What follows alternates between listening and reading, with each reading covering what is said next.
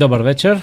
Добре дошли отново, уважаеми приятели. Вие сте с телевизия Библейска светлина. Както вече обявихме в нашата програма, продължаваме с нашата нова рубрика в новият ни сезон с пастор Едуард Киша, на когото казвам добър вечер. Добър вечер, добър ден, добро утро. Добро Радвам се, че сме заедно. Лятото бързо приключи. Започваме новия сезон и се надявам всички да са живи и здрави, мотивирани отново да вървим напред в своето духовно пътуване. Аз мога ли веднага да започна с въпросите, защото цял месец не съм се задавал въпроси да. и така нещо ме да, провокира.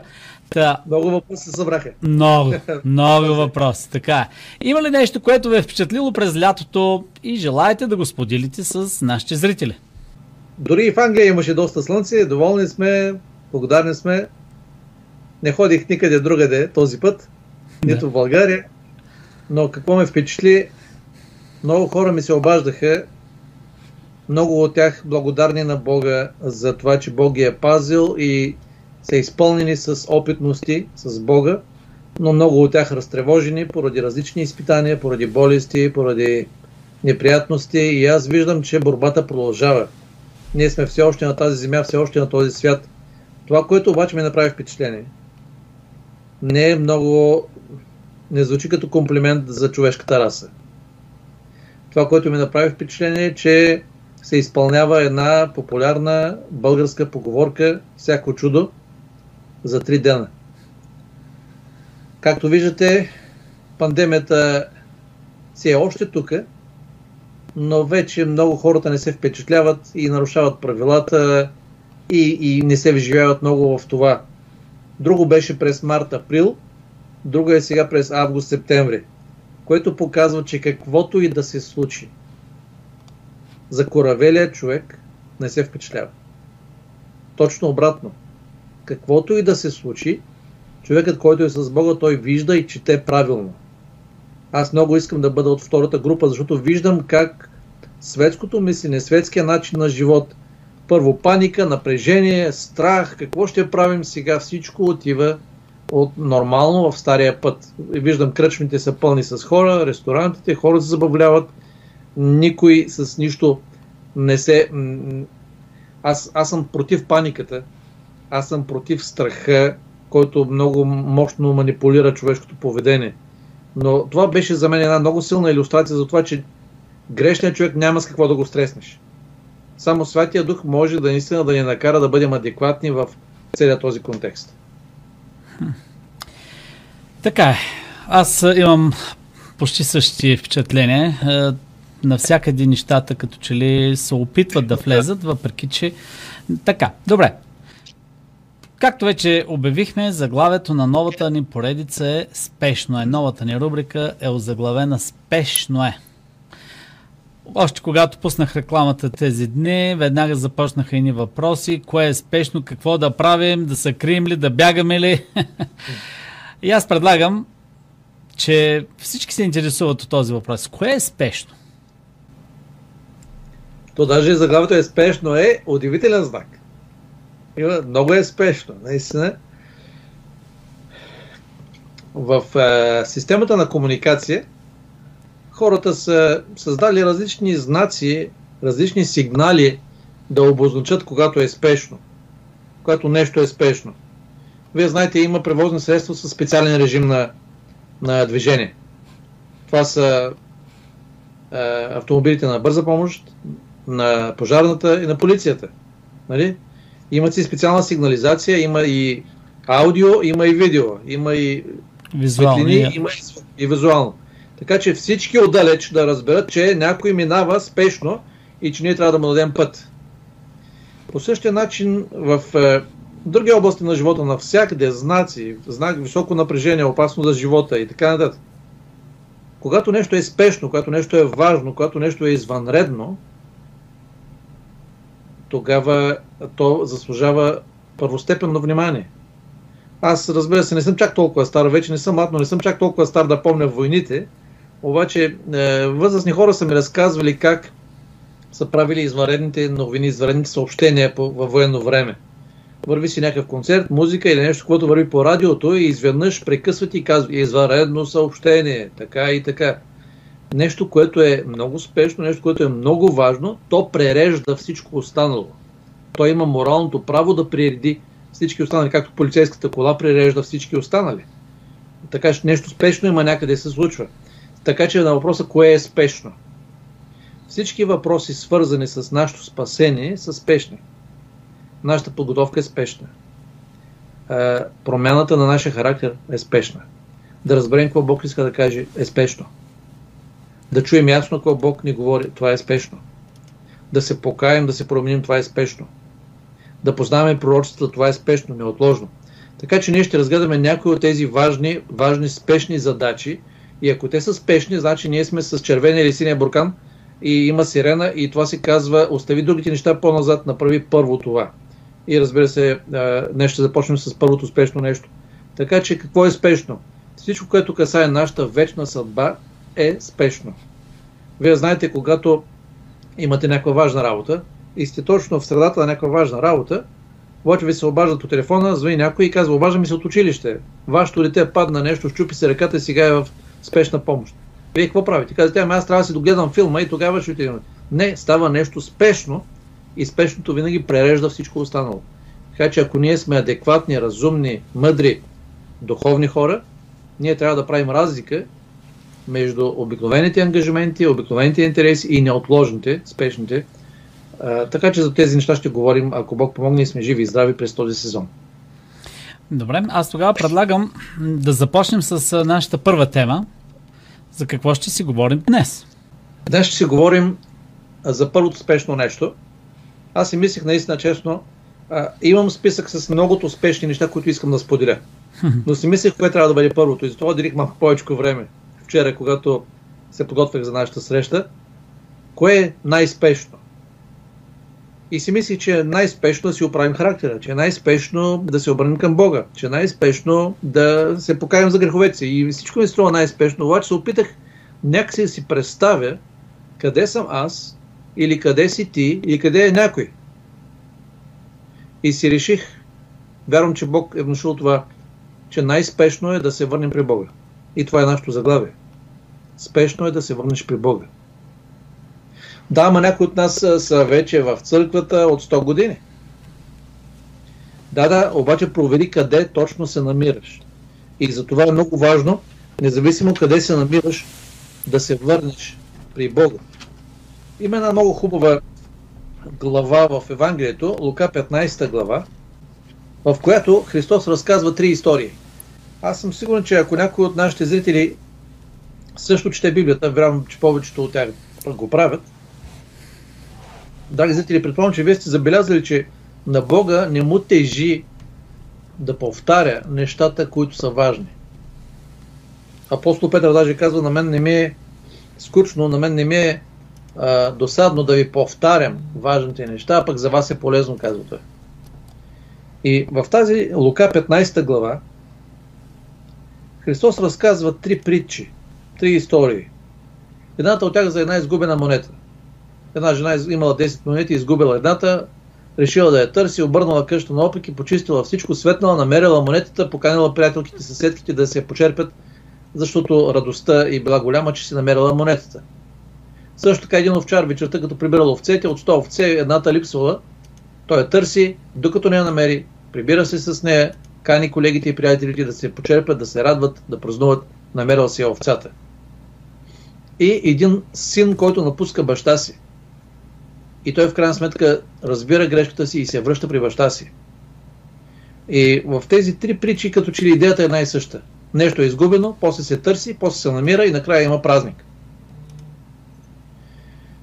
Тези притчи, разбира се, изобразяват Божията търсеща любов. Изобразяват спасителния план, какво, Бог, какво ние сме направили, как ние сме се отклонили и какво Бог прави, за да ни върне при себе си. Но в тези притчи има и градация. Монетата, изгубената монета, тя не осъзнава своето състояние, тя не знае пътя обратно и разбира се не може да си помогне. Изгубената овца, това е изгубено животинче, разбира, вие виждали ли сте изгубено животно? Аз съм виждал. Аз съм виждал изгубено кученце, което така скимтеше, така плачеше, ходеше, търсеше собствениците си. Е, животното чувства, че че е в криза, но не може да си помогне, не може да се върне. А блудният син, както ние го наричаме, той пък разбира състоянието, взема решение и се връща. Така че тук имаме известна градация. А, това, за което ще говорим и ще дискутираме, е третата притча, притчата за блудния син. Но тази притча е по-различна, защото тя е единствена има втори епизод. Върху него също ще се спрем. Аз съм убеден, че повечето от нашите зрители знаят тази история, но ако има някой, който наистина не я познава, аз ще си позволя да я прочета. Винаги е приятно да чуем тази толкова популярна, толкова красива притча, историята за блудния син. Лука 15 глава, 11 стих до 24, аз просто ще прочета текста. Някой си човек имаше двама сина.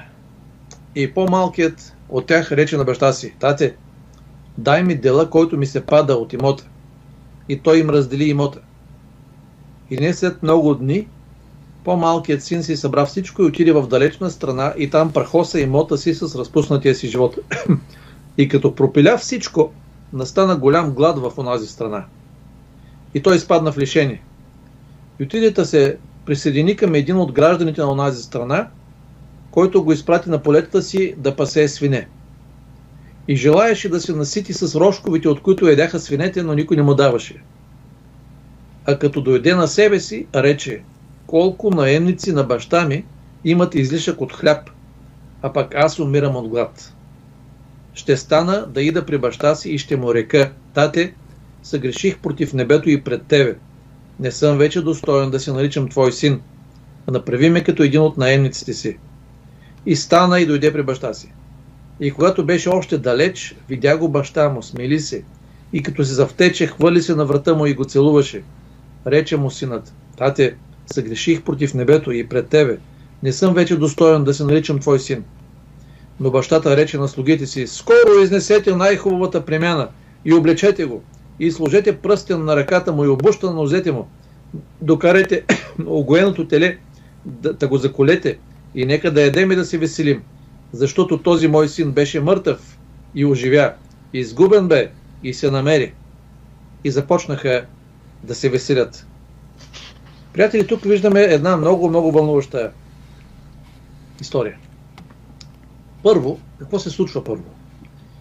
Един син идва при баща си и иска наследство в момент, в който не му се полага наследство. Защото докато родителите са живи, докато бащата е жив, не може децата да получат наследство.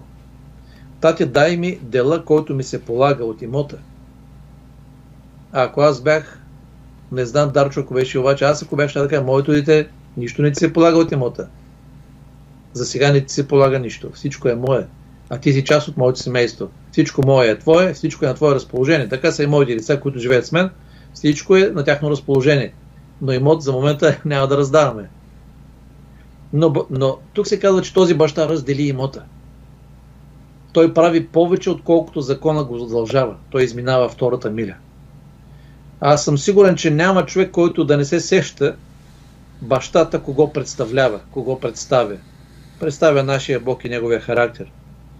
Второ, синът идва при някого с молбата да го спонсорира, за да го напусне. Синът моли бащата за ресурси, за да спонсорира неговото бягство от дома. За какво става дума тук? Свободната воля, драги приятели. Господи, позволи ми да съм свободен, за да мога да избягам от Тебе. И нека съм жив и здрав и да не катастрофирам. Искам да избягам от Тебе. И Бог казва, добре, ще бъдеш жив и здрав и ще избягаш. Избягай. Това е нашият Бог. Дори когато се бунтуваме срещу Бога, Той поддържа живота ни. Вие виждали ли сте хора, които ругаят, псуват Бога и го предизвикват? И аз сега Господа ме гръмне, ако аз нали, и, и говорят срещу Него. И са живи и здрави. И следващия ден пак отиват на работа. Понякога не е така. Но в повечето случаи е така. Това показва, че Бог е толкова милостив, толкова търпелив. Той ни снабдява с енергия, с блага, с живот, дори когато се бунтуваме срещу Него. Искам да ви кажа нещо по-страшно. От тези хора, които ругаят Бога по този начин, има едни по-лоши. Да ви, да ви кажа ли или не, защото водещия може да ме изгони. Не. За следващия. Съвсем спокойно може да кажем всичко. Защото това е истина. Има едни по-лоши. Тези, които са си умръх срещу Бога, те са глупави хора, защото те не знаят с кого си играят. Но има едни по-лоши. Духовните лицемери, от които може би понякога съм и аз. Не знам за вас, за вас няма да говоря.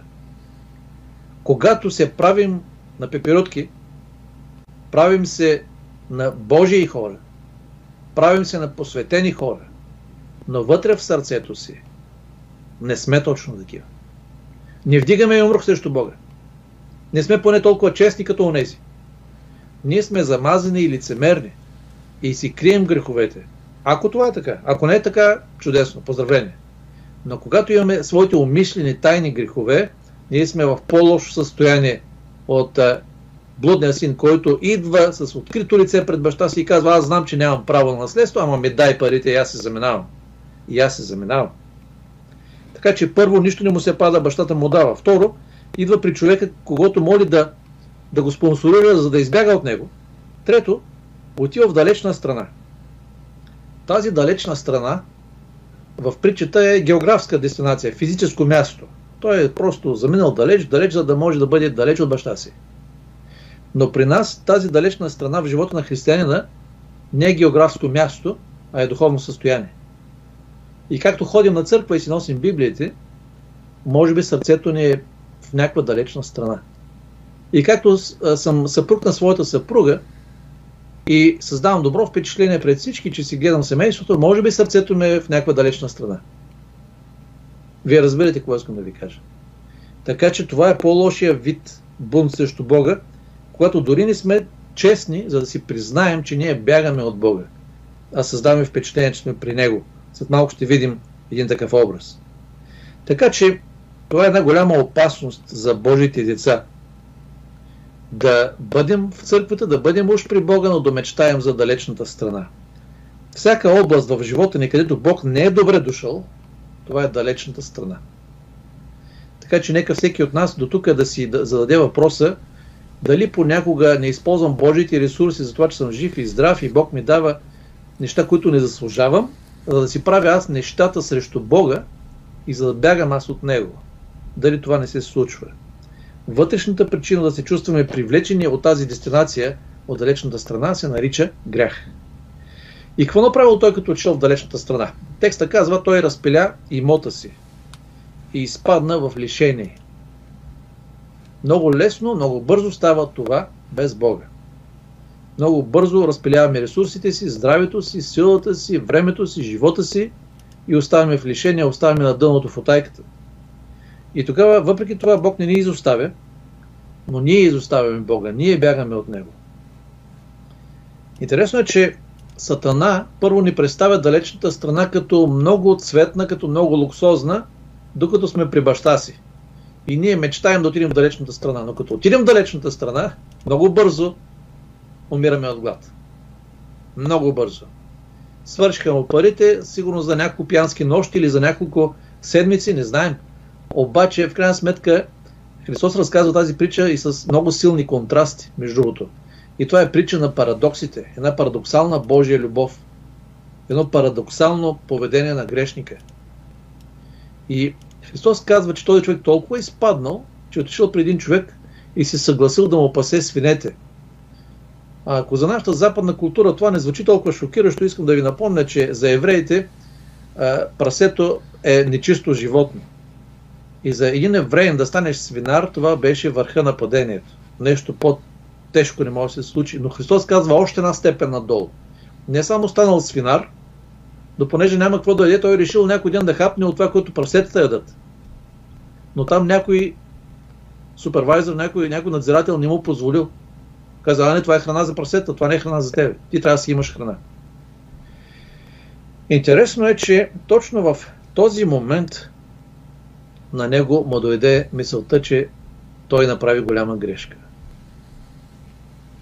Когато свършиха парите, когато го изгониха от хотела, когато вечерта в ресторанта приятелите ги нямаше, защото той имаше пари, имаше много приятели, сега нямаше приятели, имаше само 2,50 в джоба, колкото за един сандвич. Спа на пейката в парка и отиде после при просетата, чак тогава той осъзна какво е направил. Приятели, знаете ли, че понякога Бог допуска наистина да фалираме, за да дойдем на себе си. Защото не сме толкова мъдри, не сме толкова умни в добрите периоди на живота си да се хванем по-здраво за Божията ръка. Драги зрители, драги приятели, ако някой от вас е в добър период на живота си и е благословен и е успешен, искам да ви кажа, бъдете разумни и хванете още по-здраво ръката на Бога и не бягайте от Него, защото всяко добро идва от Него. И така ще напредвате все повече и все повече. Обратно, ако някой от вас е закъсал и ако от някой от вас е на дъното, дори и сега, оставете просетата, оставете рошковите, върнете се, защото е спешно да се върнем при Бога. Той го съзна и казва, абе какво правя аз тук? Слугите на моя баща имат излишък от храна. Аз умирам от глад. А, много тъжна е тази история, но всъщност има щастлив край, защото този човек се осъзна и той разбра колко много сбърка. Това е на библейски език се нарича покаяние. Той тръгна по пътя обратно към баща си. Баща му го чакаше. Кой знае колко пъти се беше припознавал как стоеше на прозореца или там на ъгъла на улицата и само като го видя, хукна да бяга срещу него. Забрави за авторитета си, забрави за позицията си. Сигурно беше запазил стаята му така както е, за да си я намери сина готова, почистена. Сигурно му хранише рибките всеки ден, за да, за да ги намери живи и здрави и да се чувства добре отново в своя дом. И празнуваха заедно, защото неговия син се завърна. Понякога ние трябва да преживеем тези опитности в далечната страна, за да се осъзнаем и да разберем какво сме направили да се върнем при Бога. Всъщност, когато опрем дъното в живота, най-често хората правят едно от двете неща. Или напълно отписват Бога от живота си. За съжаление, аз съм срещал и такива хора. Напълно отчаяни, напълно обезверени, абсолютно изгонват Бога от живота си, когато опрат дъното. Или, обратно, осъзнават се и се връщат при Бога. Ето какво ни казва тази притча и как се мотивираме да се върнем при Бога, защото ако последните думи, които този син беше чул от баща си, виж какво момче, ако излезеш от моят дом, повече няма да се върнеш. Сега е твой избор да останеш. Напуснеш ли, връщане няма. Напротив, бащата беше казал точно обратните думи. Синко, страдам, че заминаваш. Но искам ти кажа, вратата на този дом е винаги отворена за тебе, защото това е твоя дом. Ето защо, когато той беше при рожковите и при прасетата, той знаеше, че там има един отворен дом. Той знаеше, че има един чакащ баща. Такъв е нашият Бог. Аз предполагам, че много от нашите зрители знаят а, тази а, история в детайли, но можем ли накратко да кажем, кого олицетворява блудният син? Блудният син всъщност олицетворява всеки от нас, който, както вече споменахме, по някакъв начин бяга. Ние всички по някакъв начин бягаме. Да. И когато е, бягаме по лицемерния начин, докато оставаме опаковката добра и да правим добро впечатление, ходим на църква и така нататък, всъщност това е също един блуден син или блудна дъщеря, само че лицемерен син, лицемерна блудна дъщеря.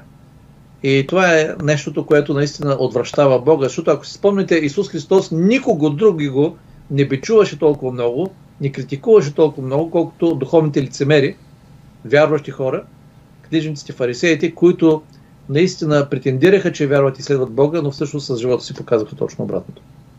Нека да направим един кратък анализ на пътя за възстановяване. Каква е схемата? Какъв е пътя за завръщане обратно при Бога? Това е много хубаво въпрос. Благодаря. Точно какво? Какви са стъпките? Да. Добре, ще се върнем, ще се върнем. Какво означава това практически? Ще се върнем при Бога. Как да се върнем при Бога? Откъде да започнем? Къде да започнем? Точно така. В 17 стих се казваше, вижте, още веднъж нека си припомня 17 стих, втората част, аз умирам от глад. Колко наемници на баща ми имат излишък от хляб, аз умирам от глад.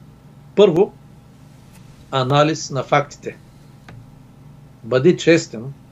Не казвай добре съм, добре съм, когато не си добре. Бъди фактите.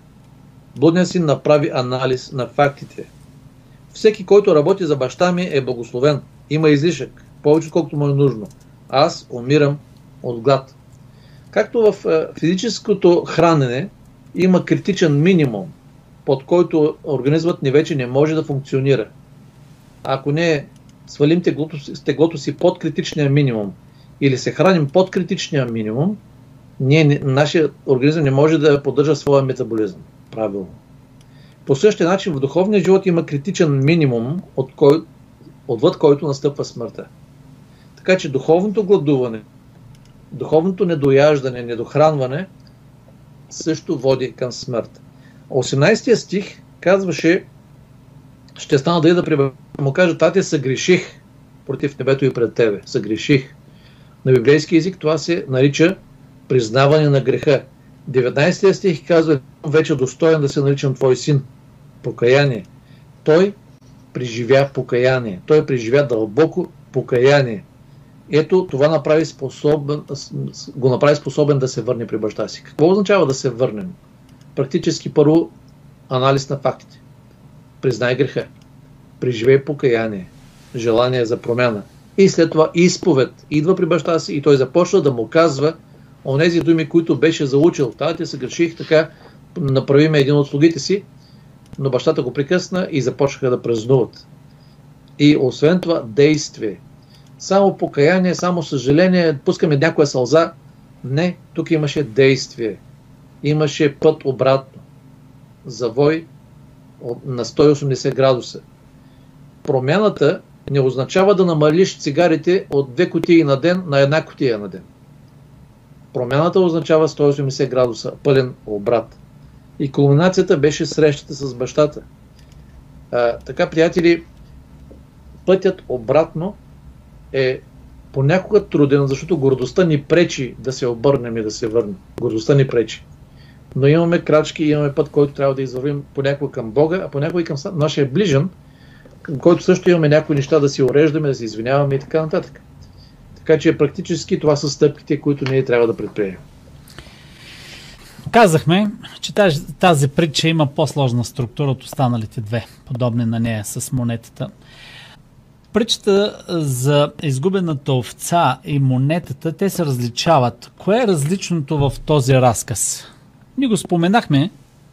Да, тук имаме втори епизод всъщност. Да. При, при монетата и, и при овцата, идеята е, че нещо се е изгубило, търсено е, намерено е, има празник, има радост. Спасителният план е завършен. И тук това отговаря на първата част на притчата, където сме в момента. Синът се върна, всички започнаха да празнуват. Но в тази притча има втори епизод. И той е доста криминален, доста интересен. И нека да прочета и тези думи от 25 стих нататък, Лука 15 глава. А по-големият му син, защото имаше двама сина, да. по-големият син беше на нивата. Да, той не беше в бара, не беше в кръчмата, той беше на нивата. Работи. И като си идеше и се приближи до къщата, чу песни и хора. И повика един от слугите, не влиза в къщи. Забележете, той вика някого вънка на улицата. Повика един от слугите и попита, какво става? Какво е това? А той му казва, брат ти си дойде. И баща ти закла огоеното теле, защото го прие здрав. Това теле сигурно се е знаел, защото огоеното теле, огоеното теле е с пълен член, така че той било някакво специално, пазено за специални случаи. И той се разсърди и не искаше да влезе. Един момент. Какво лошо някой му беше направил? Какво лошо се случи? Той се разсърди, не искаше да влезе. И баща му излезе и го молише. А той в отговор рече на баща си. Той обяснява поведението си. Ето толкова години ти работя и никога не съм престъпил никоя твоя заповед. Но пак на мене дори яре не си дал понякога да се повеселя с приятелите си. А щом си дойде този твой син, дори не го нарича по име, този твой син, който изпояде имота ти с блудниците, как видя, как знае, камера ли имаше той? Най-вероятно така е станало, но той имаше обяснение какво е станало. За него си заклал огоеното теле. А бащата му казва, синко, ти си винаги с мене. И всичко мое е твое. Ти имаш всичко. Яре, ти няма да очакваш аз да дам яре. Взимаш яре, отиваш при приятелите си. Всичко мое е твое. Но прилично беше да се развеселим и да се зарадваме, защото този твой брат беше мъртъв и оживя. Изгубен беше и се намери. Тук бащата повтаря същите думи, както преди малко каза на слугите. Тази притча ние погрешно я наричаме притчата за блудния син. Тя е и притча за недоволния брат, но тя е най-вече притча за любящия баща. Виждате ли, бащата е центъра на цялата тази история от начало до край. Защото първо, бащата е в първия кадър. Тате, дай ми дело от имота. Заминавам си. Готово. Бащата дава. После синът под, блудният син потъна в мизерия. Каза, абе, аз що не се върна при баща си? Бащата е на фона. Бащата чака. Той е готов. Той го последва. Го реабилитира отново. Сега идва брата и той е недоволен, той се сърди. Бащата излиза и го моли да участва в празненството. Какъв беше този баща, драги приятели? Бяга да посрещне единия син. Излиза вън да помоли другия син да участва в празненството.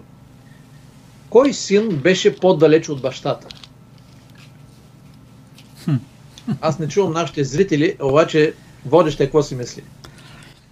Аз си мисля, че бащата беше, бащата беше еднакво близък и до двамата си синове. Но кой син беше на по-голяма дистанция? След като се е върнал, този, който е бил надалеч, е по-близо. Но на мен не направи впечатление думите на този, който е бил при баща си. Аз ти работих, на тебе ти работих. Което Точно мен така. притеснява. Аз за кого работя? За него? Много си прав. Той не работеше за каузата, за семейството, за дома. На тебе ти работих. Това са недоволните християни. Господ ме и да подкрепям делото му. Работя му на него. След като е привилегия да работиш за такъв баща, след като е привилегия и бащата казва, ти не работиш на мене, това е на всички. Всичко мое е твое, ти работиш за себе си. Ти работиш за себе си. Приятели, кой е по-далеч? Дори когато блудният син беше при прасетата, той географски беше много далеч. Той беше изминал огромно географско разстояние. Но сърцето му не беше дали, защото той каза, аз ще се върна при баща си. Той знаеше, че баща му ще го приеме. Другия син, големия син, всяка сутрин в пет и половина той става отива на нивата. Цялата работи и се връща. И през цялото време, къде е неговото сърце? Неговото сърце е при неговите приятели, които със сигурност са вън от дома и баща му не е сред неговите приятели, защото той иска да се повесели своите приятели. Няма лошо. Но всъщност той работеше с вътрешно напрежение, с вътрешно недоволство. Тази притча много ме обезпокоява. Защото тя внушава идеята, че има два начина да се изгубиш. Има два начина да се изгубиш. Първо, докато нарушаваш правилата, справка блудния син. Второ, докато спазваш правилата, справка по-големия си. Мога да се изгубя от Бога и да избягам от Бога чрез нарушаване на правилата, бягам далеч. И чрез стоене при Бога по този начин, с вътрешно напрежение, без любов, с осъдителен дух, с едно негативно отношение към всички. Всъщност, този по-големия брат, кого харесваше? Никого, освен своите приятели, които бяха далеч от дома. Той не харесваше баща. Аз трябва да ви кажа, че този човек е за съжаление. Няма защо а, да му се сърдим. Този човек не му е леко. Искам да ви кажа, драги приятели, по-леко е на този грешник, който е отишъл далеч, ял я рошкове, но е познал и повярвал в Божията любов и се връща. Но е по-тежко на този, който винаги е бил праведник, който никога не е... Той казва, аз никога не съм нарушавал една заповед. Той така си мисли. На такъв човек не му е леко. И ако някъде в нас, в нашия характер, в нашия живот, ние виждаме подобни черти, това е един много, много опасен симптом, един много опасен знак. Какво казва по-големия син на баща си? Ти нищо не си ми дал. Чакай, приятелю, ти къде живееш? В кой дом живееш? Ти с какво се храниш? Кой те издържа всеки ден? Ти нищо не си ми дал. Колко много християни срещам, които по този начин недоволството от Бога. Бог не е отговорил, Бог не ги е подкрепил. Много християни ходят на църква без да се радват в спасението и все не им е дадено достатъчно. Верно е абсолютно, че понякога живота ни настига с лавина от изпитания. Верно е, че нямаме обяснение понякога. Верно е, че понякога душата ни боли. Но защо да обвиняваме Бога, когато има три фактора в нашия живот? Това е Бог и Сатана и човека.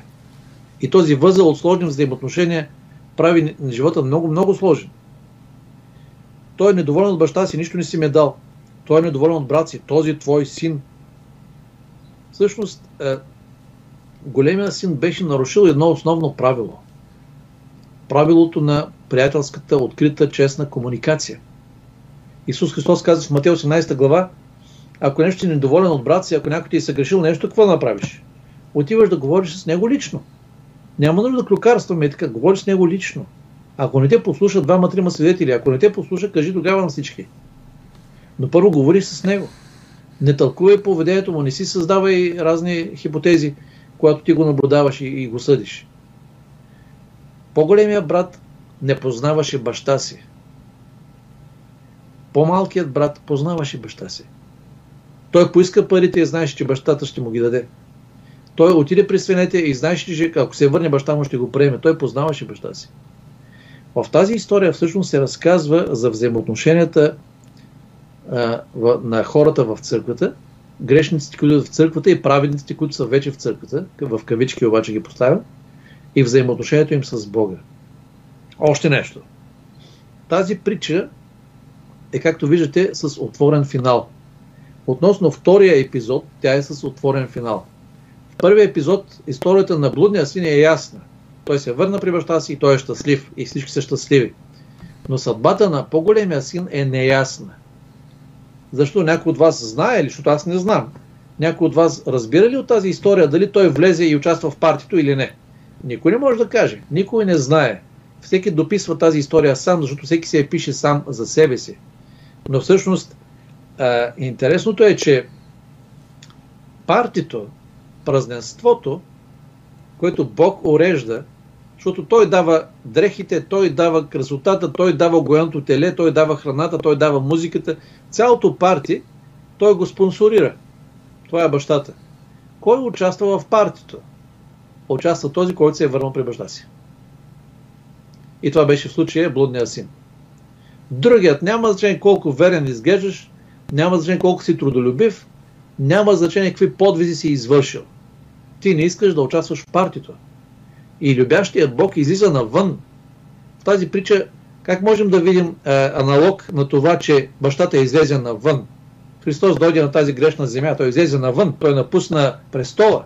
Той дойде тук, за да моли това човечество да се върне при него. Да се върне при него.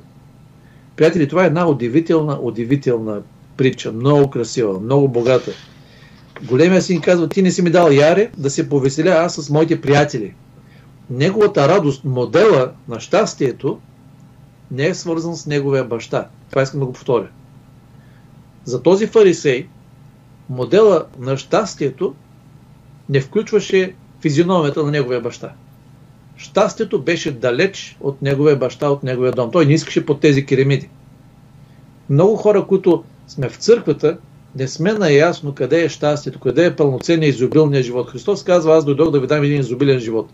Но много често ние искаме и двете.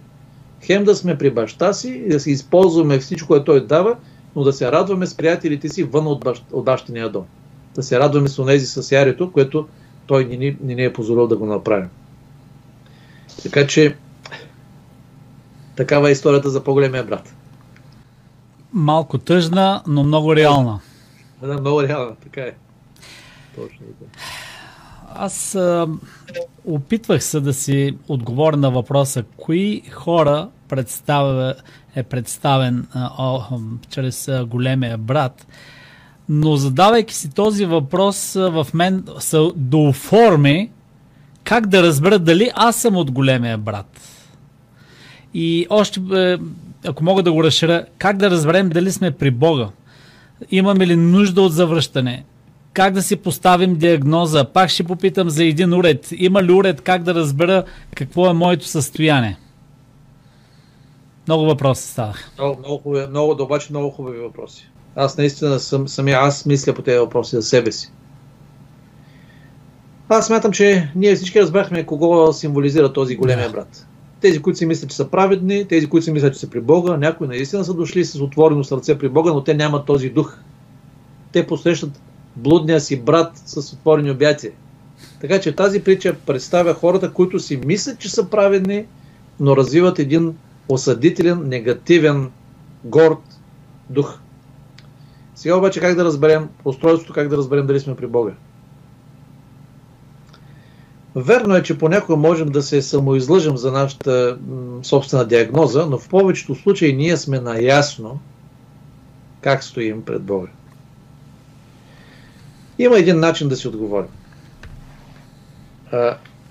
Ако не сме съгласни нашите мисли, нашите чувства, нашите подбуди да бъдат обнародвани, да бъдат публикувани, да станат достояние на всички, ако не сме съгласни. Това показва ли, че сме при Бога? Ако аз не съм съгласен всички да видят какво мисля за църквата, какво мисля за Дарчо, какво мисля за жена си, какво мисля за пастора си, какво мисля за колегите си, не съм съгласен всички да го знаят това, означава ли, че съм при Бога и че съм с отворено и чисто сърце? Точно обратното. Ако аз нямам какво да крия, ако аз съм искрен и открит, ако аз нямам хора, които избягвам в църквата, които, хора, които не харесвам, ако аз нямам в сърцето си духовни преценки за хората, осъдителен дух, вероятно аз имам мир с Бога и аз съм в една добра пълноценна връзка с Бога. Затова апостол Павел казва, изпитвайте себе си, дали сте във вярата постоянно, проверявай, изпитвай себе си. Защото, приятели, ние а, не трябва да забравяме, че докато дойде Христос и не промени нашето естество, дори да сме победили греха, което вярвам, че сме направили, и постоянно правим, защото победата е един процес, а, склонността към греха, това е различно нещо, склонността, предразположението към греха е в нашите гени. Бебетата, които раждаме, децата, които раждаме и в момента, те продължат, и, и праведните хора, децата на праведните хора, които са победили греха, те раждат деца с предразположение към греха. Независимо от молитвите, независимо от доброто възпитание. Така че ние трябва да бъдем постоянно бдителни, защото за някой от нас грехът звучи като дай ми парите и бягаме от дома на баща си. За някои други грехът е стоим при баща си, но чакаме някой да сгафи, някой да сбърка, някой да се спъне, за да му посочим грешката. Това означава ли да замазваме положението и винаги само да се усмихваме и, и няма нищо лошо? Разбира се, не. Библията много ясно ни казва, че ние трябва да посочим греха, че ние трябва да изобличим с любов, че ние трябва да кажем нещата такива, каквито са. Само, че правилният начин. Правилният начин. Колко красиво би било големия брат да влезе в партито, да прегърне своя брат, да му каже, братко, колко се радвам, че си отново дома. Знам, че ти избърка, знам, че се отдели, всичко е забравено. Не може да се отрече този факт, обаче ние сме отново заедно. Тази притча всъщност празнува събирането на Бога с грешника. И това е крайната цел на спасителния план.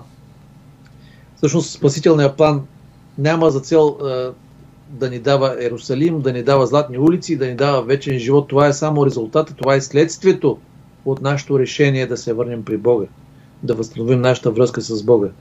Така че ако трябва да, да отправя едно послание към, към блудния син, ако някой от нас в момента са избягали от Бога и са далеч и някъде са при рожковите, възможно е да има такива хора в нашата аудитория. Искам да ти кажа, приятелю, без значение кой как те гледа, без значение кой как ще те съди, кой как ще ти се присмива и ще ти напомня за рожковите и за прасетата, върни се при баща си защото баща ти те чака. Защото Бог тича срещу тебе. Още при първата крачка, когато ти тръгнеш обратно към дома, той тича към тебе.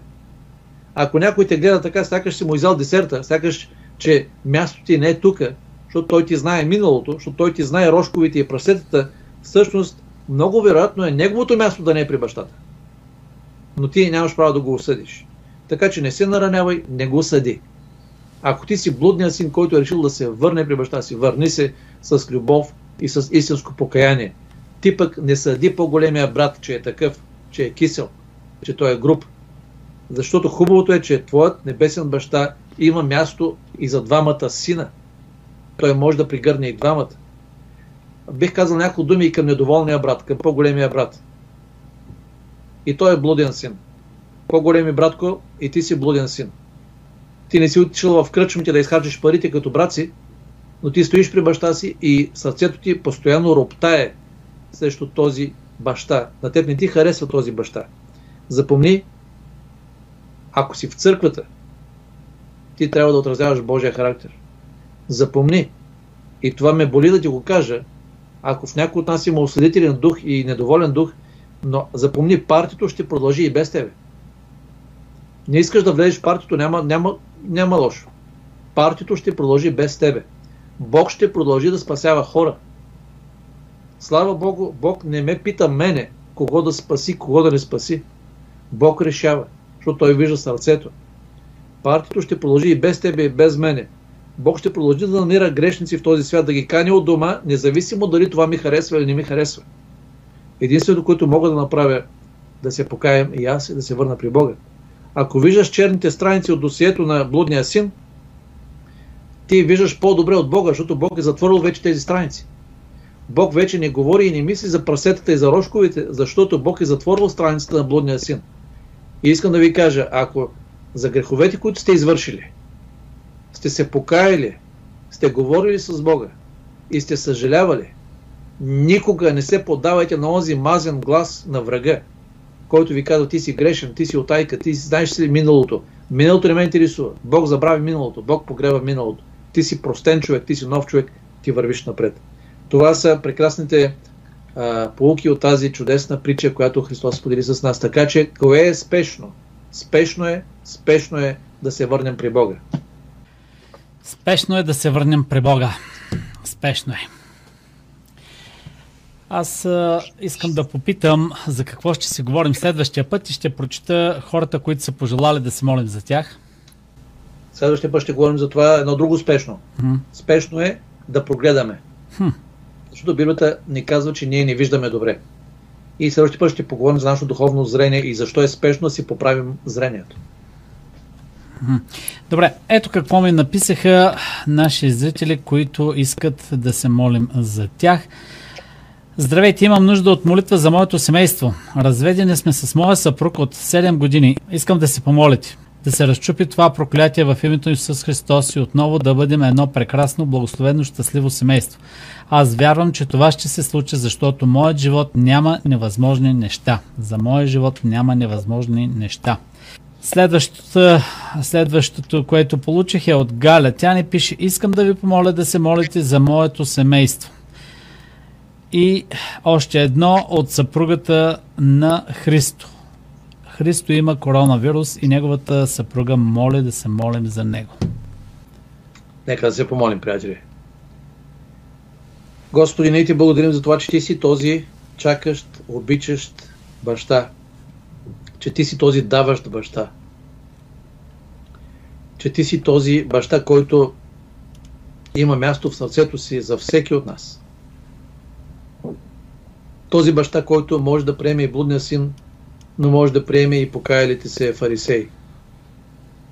Боже, ти виждаш в нашите сърца и ние много пъти я нараняваме с нашето поведение, с нашите думи, с нашия осъдителен дух. Нараняваме ти понякога с тези екскурзии, които си правим далеч от тебе. Прости ни. И сега, когато започваме един нов сезон, помогни ни да разберем кое е спешно в нашия живот. И първо, първото спешно да се върнем при Тебе. Помогни всеки от нас да се върне при Тебе. Благослови специално нашите зрители и нашите слушатели. Нека всеки да види себе си къде е избягал от Тебе, в какво е избягал от Тебе. Да се върнем и да бъдем едно с Тебе, за да можем един ден да живеем с Тебе в Твоето царство. Сега, когато тези молби за молитва са отправени, моля да благословиш този дом, който е попукан, разпукан, разединен, за тебе няма нищо невъзможно. Ти можеш да го възстановиш. Можете да благословиш и тези болни хора, които имат нужда от твоята специална помощ. Тези два случая. Можете да се намесиш и да направиш една истинска опитност в тези домове, в тези семейства, за да видят, че ти си близо до тях. Помогни, дори когато имаме тези трудни периоди в живота си, никога, никога да не губим кораж, да не губим доверие в тебе. Никога да не пускаме твоята ръка. Защото ти си обещал да ни водиш до край. Оставяме се в твоите ръце и те моля да благословиш останалата част от а, нашето предаване, да благословиш новия сезон. Моля да ни помогнеш на всеки от нас да споделим с другите тези важни истини, за да могат да бъдат полезни за техния живот. Оставаме се в твоите ръце и ти се покланяме в името на Исус Христос. Амин.